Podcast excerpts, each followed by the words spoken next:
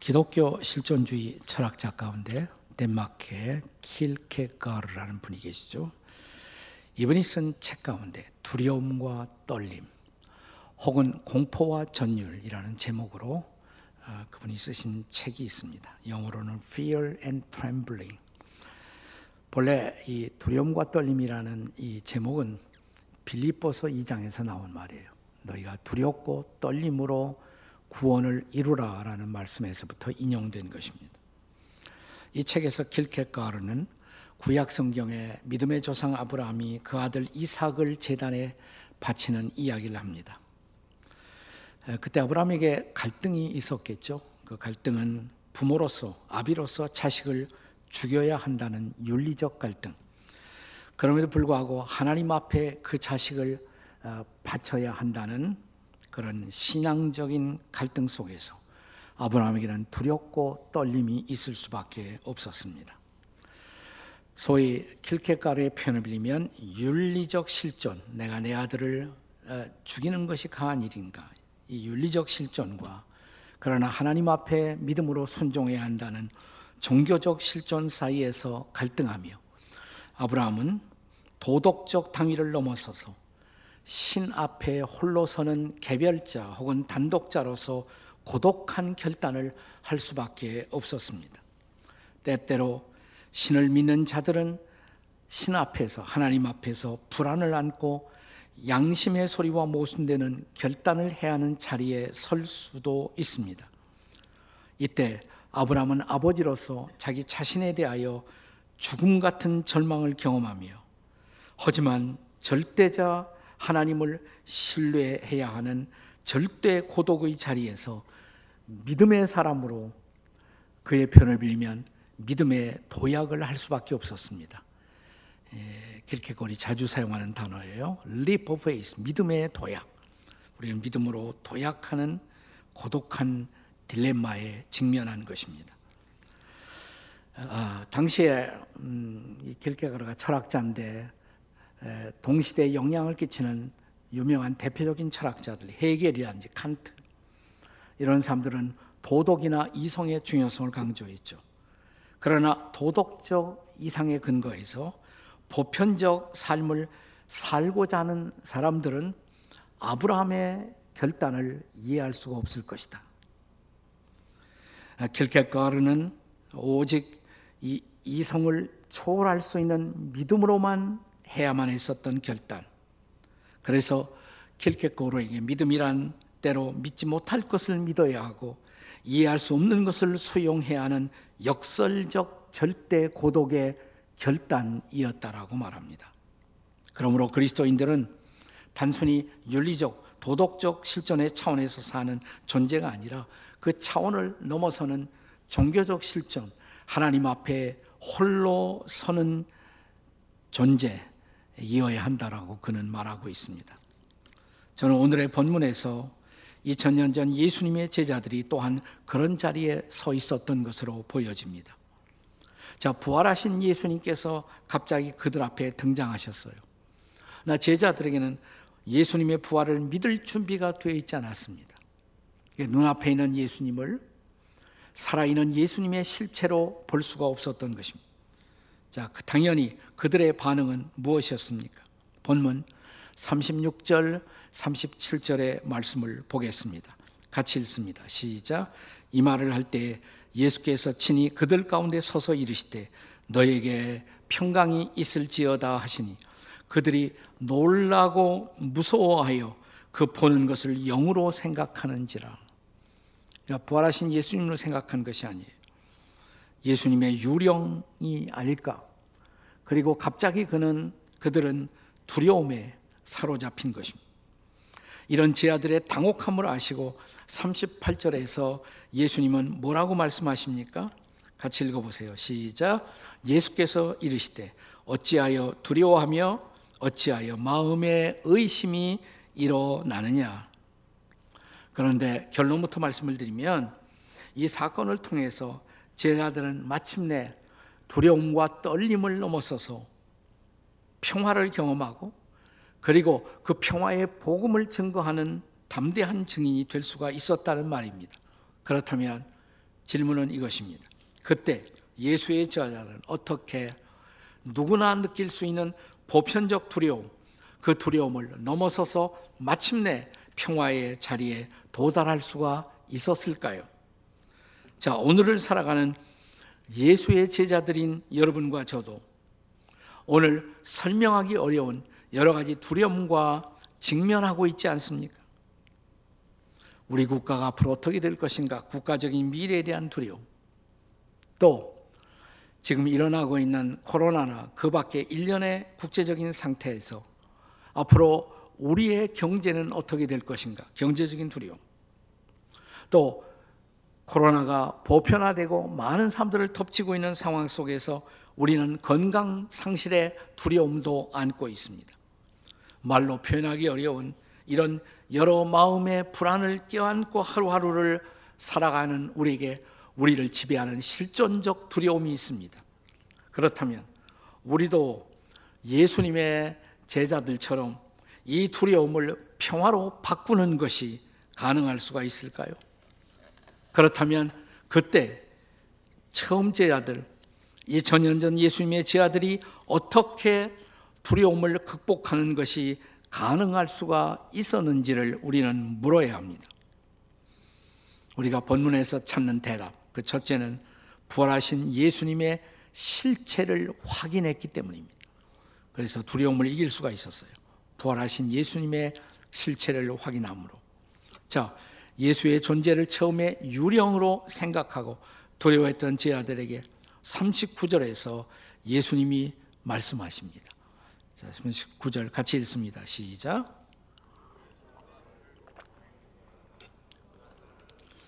영은 살과 뼈가 없으되 너희 보는 바와 같이 나는 있느니라.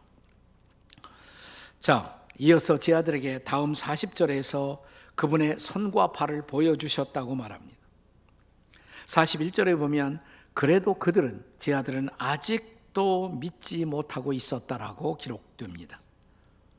그래서 이번에 42절 이하에서는 예수께서 친히 부활하신 예수님이 구운 생선 한 토막을 잡수심으로 그분이 실제적으로 살아계신 분임을 증언해 주셨습니다. 여러분, 예수님이 죽음을 이기고 참으로 부활하셨다. 그리고 그 부활하신 예수님이 우리와 함께 하신다. 이것이 사실이라면 뭐가 두렵겠어요? 두려워할 일이 뭐가 있겠습니까? 예수 사건에 대한 불신앙, 그것은 부활을 믿지 못한 데서부터 시작됩니다. 만약 부활하신 예수님의 실체를 확인하고 믿을 수만 있다면 모든 불안, 모든 두려움을 넘어서는 새로운 삶이 시작될 수가 있을 것입니다. 어, 예일대 법과대학 출신으로서 시카고 트리븐이라는 어, 신문사에 기자가 된 명저널리스트 리 스트로벨이라는 사람이 있었어요. 리 스트로벨. 이 사람은 철저한 무신론자였고 종교적 회의주의자였습니다. 근데 어느 날 우연히 자기의 아내 그리고 자기의 딸이었던 앨리슨이라는 딸을 어린 딸을 데리고 식당에 갔어요. 식당에서 어린 딸이 사탕을 잘못 먹다가 기도가 막히는 사고가 발생합니다. 그때 마침 그 옆자리에 한 여인이 있었어요. 간호사였습니다. 흑인 여성 간호사가 뛰어와서 응급조치를 해서 어, 그 딸이 어려운 순간을 모면할 수가 있었습니다. 그리고 이 간호사가 말하기를 저는 사실 다른 식당 오늘 저녁에 가려고 그랬는데 우연히 발걸음을 받고 이 식당에 왔거든요. 이것은 틀림없이 주님의 인도고 주님의 뜻임에 틀림이 없습니다. 이 말을 듣고 리 스트로벨은 아무런 감동이 없었어요. 본래 신앙이 없었던 사람이니까 그냥 우연한 이야기겠지. 근데 스트로벨의 아내 레슬리는 깊은 감동을 받습니다. 이 여인과 친해집니다. 그리고 이 여인의 인도로 간호사의 인도로 그 여인이 나가던 교회에 함께 출석을 시작합니다. 딸이 살아난 것은 감사한 일이지만 리 스트로벨은 자기 아내가 혹시 예수에 미치고 교회에 빠지는 것이 아닌가라는 불안한 생각이 들기 시작합니다. 그래서 리 스트로벨은 기자의 근성으로 당신이 관심을 갖고 있는 그 예수, 예수는 허구적 존재라고 예수의 실제조차 믿지 못했던 그는 예수의 허구성을 파헤쳐 아내가 교회에 빠지는 것을 막기 위해서 예수 연구 속에 몰입합니다. 2년 동안 적당히 아니라 철저하게 연구하기 시작합니다.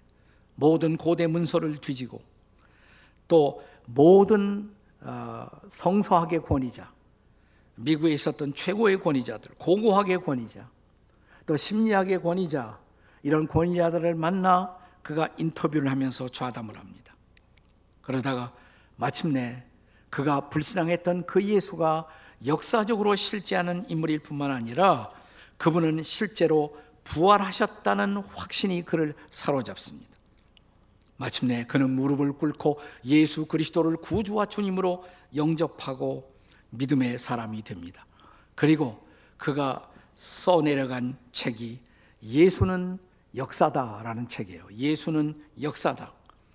이 책은 세계적인 베스트셀러가 되어서 천만 부 이상이 팔리고 20개국 이상의 언어로 번역되고 영화로도 만들어져서 그 영화가 우리나라에 잠깐 다녀간 일도 있습니다. 그리고 그는 지금 목사가 되고 신학교 교수가 되어 텍사스 휴스턴의 심리교 대학에서 교수가 되어 변증학을 가르치는 우리 시대 하나님이 쓰시는 강력한 예수의 증인이 되었습니다. 왜요? 부활하신 예수님을 만난 까닭입니다. 부활하신 예수의 실체를 경험한 것입니다. 1세기의 제자들처럼. 그래서 나는 여러분과 저도 그 부활하신 주님을 만나는 그리고 우리 마음의 모든 두려움을 벗어버리는 이런 역사가 일어나기를 주의 이름으로 축원합니다. 아멘. 우리가 두려움을 넘어서서 처음지아들이 경험한 평화의 자리에 도달할 수 있었던 비밀. 두 번째는 성경의 진리를 마음으로 경험한 까닭입니다. 처음지아들이 성경의 진리를 마음으로 경험할 수 있었던 때문입니다. 또 하나 예수의 지아들의 마음에서 두려움을 내어 쫓고 평화를 경험하게 한 것은 성경을 하나님의 말씀으로 체험할 수 있었기 때문입니다. 모든 그리스도인들이 대부분의 그리스도인이 주일마다 교회 나와 예배 드리고 설교를 접하지만 설교를 접한다는 것이 반드시 말씀을 경험한다는 의미는 아닙니다. 많은 사람들에게 성경이라는 것은 여전히 죽어 있는 글자에 불과한 것입니다. 이 글자들의 집합의 책. 그 이상도 아니고 그 이하도 아니고 조금 그냥 좋은 소리 많이 기록된 책. 이거 성경에 대한 대부분의 사람들의 생각이겠죠. 바울 사도는 고린도후서 3장 6절에서 이렇게 기록합니다. 율법의 조문은 죽이는 것이요. 다 같이 영은 살리는 것이니라. 자, 성경에 기록된 율법의 문자, 그 문자 그 자체는 죽어 있는 것이에요. 그리고 우리를 죽일 수밖에 없는 것들이에요. 그런데 영이 살리는 것이다. 이게 무슨 말이냐면 이 죽어 있는 글자 같은 여기에 성령께서 임하시면 이 죽어 있는 문자가 갑자기 살아있는 말씀으로 우리에게 다가올 수가 있다는 말입니다. 그 순간 우리는 이 말씀을 하나님의 말씀으로 받게 되는 것입니다. 이제 본문 44절을 보겠습니다. 44절 다 같이 읽습니다. 또 이르시되 내가 너희와 함께 있을 때 너에게 말한 바 곧 모세의 율법과 선지자의 글과 시편에 나를 가리켜 기록된 모든 것이 이루어지리라 한 말이 이것이라 하시고 성경은 단순한 문자가 아니라 예수 그리스도에 대한 증언이에요. 살아있는 증언이에요. 그래서 이 말씀이 다가오는 순간 성경을 통해서 살아계신 그리스도를 만나는 것입니다. 네. 그리고 예수 그리스도의 부활 사건을 믿을 수가 있는 것입니다. 말씀이 살아나고 말씀이 증언한 그리스도가 살아서 우리에게 다가올 수가 있다는 말입니다. 그리고 살아계신 주님이 우리를 찾아오는 그 순간 우리는 아무것도 아무것도 두렵지 않은 사람들이 되는 것입니다. 여러분, 교회 나온 지 꽤 오랜 시간이 지나서도 아직 말씀을 말씀으로 살아있는 말씀으로 경험하지 못한 분들이 계십니까? 성경을 그냥 읽으시면 안 돼요. 기도하며 읽으셔야 돼요. 성경에서 성경에 대한 가장 놀라운 예찬을 기록하고 있는 시편 119편을 읽어보셨습니까? 성경의 제일 긴 장이에요. 말씀에 대한 예찬이에요.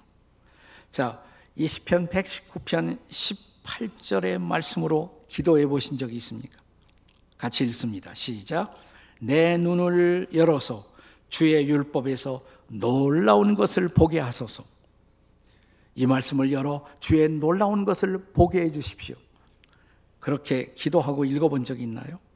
시편 119편 네, 또 34절입니다. 다 같이 읽습니다. 나로 하여금 깨닫게 하여 주소서. 내가 주의 법을 준행하며 진심으로 지키리이다. 네. 이 말씀을 깨닫게 해달라고. 그래서 이 말씀을 붙들고 지키며 살게 해달라고. 이제 시편 119편 130절입니다. 같이 읽습니다. 시작. 주의 말씀을 열면 빛이 빛이요 우둔한 사람을 깨닫게 하나이다. 갑자기 어둠의 빛이 비치듯 환해져요. 말씀이 깨달아집니다. 이런 역사를 가리켜 신학에서는 이것을 성령의 조명이라고 말합니다. Illumination of Holy Spirit. 성령님의 조명하심, 비추심. 자, 말씀이 우리 마음속에 비추어지는 그 순간 우리는 이 성경의 말씀을 하나님의 말씀으로 공감하고 경험하게 됩니다. 히브리서 4장 12절 말씀 그게 진짜로 다가오는 것입니다. 같이 읽겠습니다. 시작. 하나님의 말씀은 살아있고 활력이 있어 좌우에 날선 어떤 검보다도 예리하여 혼과 영과 및 관절과 골수를 찔러 쪼개기까지 하며 또 마음의 생각과 뜻을 판단하나니 아멘 말씀이 그렇게 다가올 수가 있단 말이죠 그리고 이런 살아있는 말씀을 경험한 사람들은 마치 지나간 날 종교개혁자 말틴 루터가 고백한 것을 함께 고백하게 됩니다.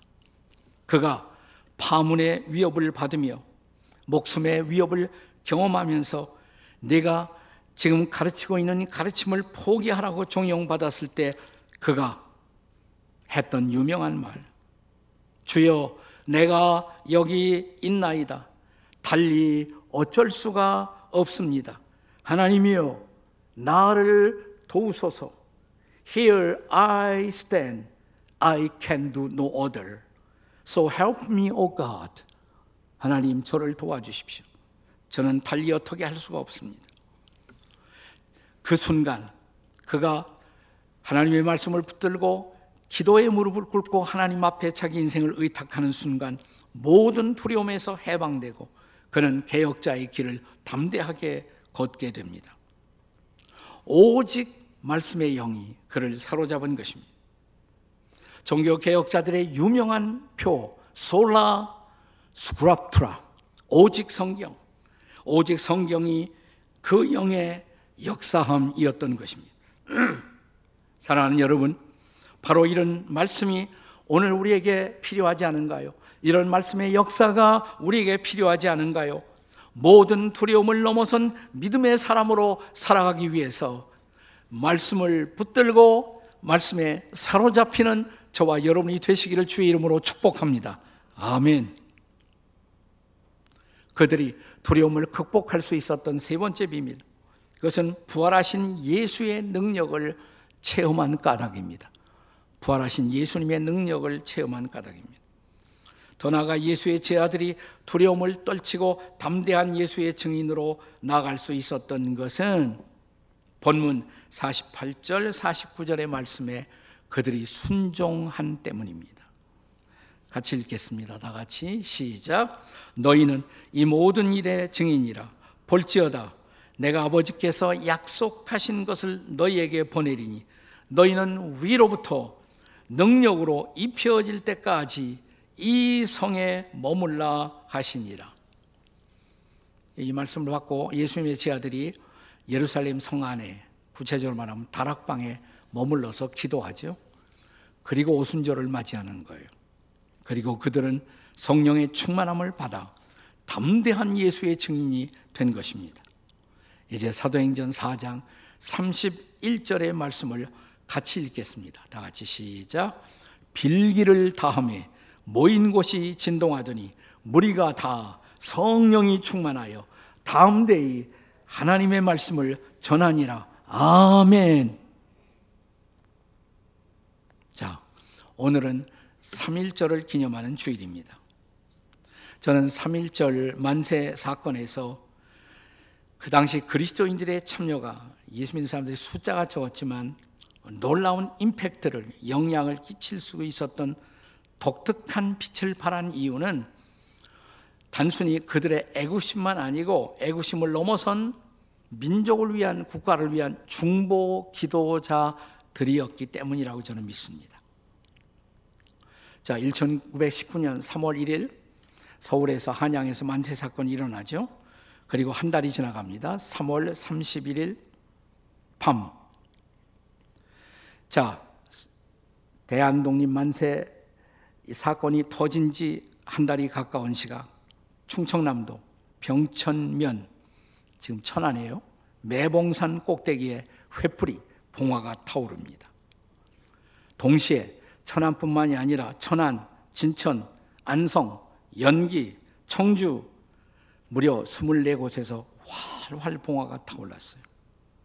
그리고 다음 날 천안 아운의 장터에서 3천 명 이상의 사람들이 모여 대한 독립 만세의 함성을 터뜨립니다. 아무도 예측하지 못했던 놀라운 일이었습니다. 그리고 그 한 폭판에 우리가 잘 아는 소녀 유관순 열사가 있었던 것입니다. 그런데 이 아운의 장터 만세 사건이 일어나기 사흘 전 소녀 유관순 열사는 자기 생가가 있는 자기 집 뒷동산 그곳이 매봉산이에요. 봉화가 타올랐던 그 매봉산에 올라가 사흘간 특별한 기도를 했다는 사실을 아는 사람은 그렇게 많지 않습니다. 그 산에 올라가 사흘간 기도했던 소녀 유관순의 기도문의 부분이 지금도 남아 있습니다. 오 하나님이시여 이제 시간이 임박했습니다. 원수회를 물리쳐 주시고 이 땅의 자유와 독립을 주소서. 내일 거사할 각 대표들에게 더욱 용기와 힘을 주시고 이로 말미암아 이 민족의 땅이 행복한 땅이 되게 하소서. 주여 같이 하시고 소녀에게도 용기와 힘을 주시고 이 모든 일이 평화 속에 진행되게 하옵소서. 어떤 증언에 의하면 이 산정에서 소녀 주관순이 기도할 때 그녀는 방언으로 기도했다고 역사적 기록 속에 남아 있습니다. 친척되는 분이 가까이서 있었고 함께 기도를 했는데 한국말이 아니더래요. 유관순이 하는 기도가. 나중에 알았어요. 그것이 방언 기도였다는 사실을. 그리고 그 다음 날 아운의 장터 만세 운동의 한복판에서 우리는 유관순 소녀 유관순이 태극기를 휘둘며 대한독립 만세를 외치는 것을 볼 수가 있었습니다. 그리고 유관순의 아버지 유중권, 어머니 이소재 등 19분이 순국하게 됩니다. 그리고 30명이 그 자리에서 잡혀 부상당했고 소녀 유관순은 체포되어 혹독한 고문을 견디면서도 오히려 일제를 꾸짖고 민족 독립의 당위성을 담대하게 증거했습니다. 여러분, 그것이 단순히 그냥 인간적 용기의 발로였을까요? 아닙니다. 이것은 역사책의 역사가들도 무시하지만 우리는 압니다. 그 담대함은 기도로 얻은 성령의 권능, 부활하신 주님의 능력이었다고. 한 건의 일본 경찰들을 향한 어, 위한 사건도 없었고, 한 건의 방화 사건도 없었고, 질서 정연한 평화로운 시위. 이것은 두려움을 넘어선 하나님의 사람들의 기도의 열매였다고 우리는 믿습니다. 부활하신 예수의 권능, 성령의 권능이 함께한 까닭이었습니다. 그렇다면 사랑하는 성도 여러분, 오늘 우리를 둘러싸고 있는 두려움의 정황들을 바라보십시오. 우리가 대선을 앞두고 있지만 우리가 신뢰할 만한 지도자가 보이지 않는 어둠 속에 우리는 역사의 선택을 강요받고 있습니다. 우크라이나 사태는 남의 이야기가 아니에요. 언제라도 우리에게 닥칠 수 있는 위기의 현실입니다. 코로나는 끝이 보이지 않고 우리의 사업과 가정을 위협하고 우리는 흔들리고 있습니다.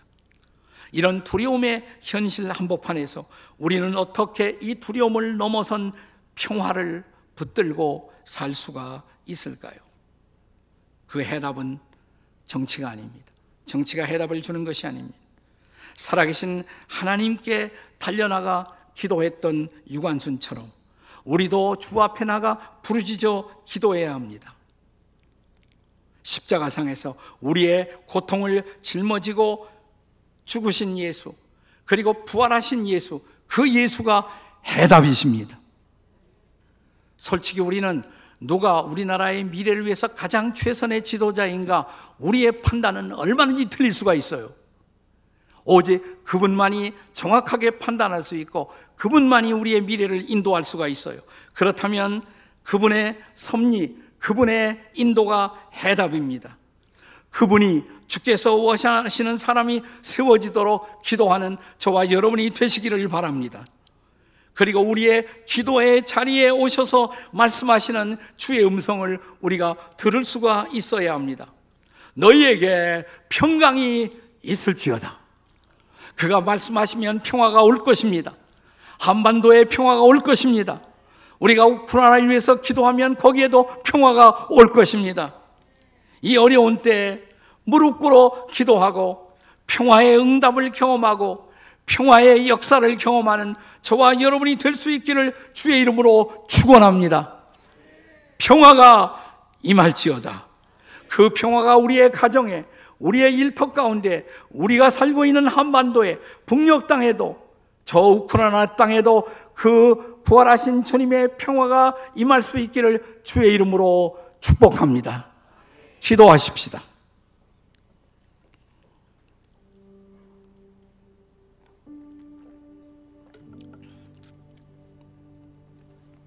우리는 어제 그제 뉴스에서 우크라이나의 어린아이들이 비명 지르고 있는 안타까운 모습. 지하 대피처에서 두려움에 질린 사람들의 얼굴. 국경을 넘기 위해서 자동차로 걸어서 국경을 넘고 있는 사람들의 모습. 우리는 이미 6.25 때 그것을 경험했습니다. 근데 그 사건은 지금 이 땅에도 또 일어날 수 있는 사건이라는 것. 정말 이 땅에 평화를 지킬 수 있는 진정한 지도자가 세워지도록 하나님이 우리에게 평화를 주시도록 그리고 평화의 복음이 우리를 통해 전 세계에 증거될 수 있는 그리고 이 복음의 자유가 훼손되지 않고 이 복음을 전할 수 있는 이 나라, 이 강토, 이 산이 되도록 하나님 역사해 주시옵소서. 두 손을 우리 가슴에 모으고 주님을 부르며 함께 기도하시겠습니다. 다 같이 주님, 주님, 주님, 평화를 주시옵소서. 평화를 담보할 수 있는 지도자가 세워지게 도와 주시옵소서. 그가 누구인가를 분별할 수 있는 성령의 분별력을 허락해 주시옵소서. 주님 부르짖고 통성으로 기도합니다. 주님. 평화의 영으로 오시고 살아계신 주님의 은혜로 우리에게 역사하시고 성령의 놀라운 역사 온전히 주님의 놀라우신 판단이 주님의 능력이 우리 가운데 임할 수 있도록 도우시고 역사하시고 인도해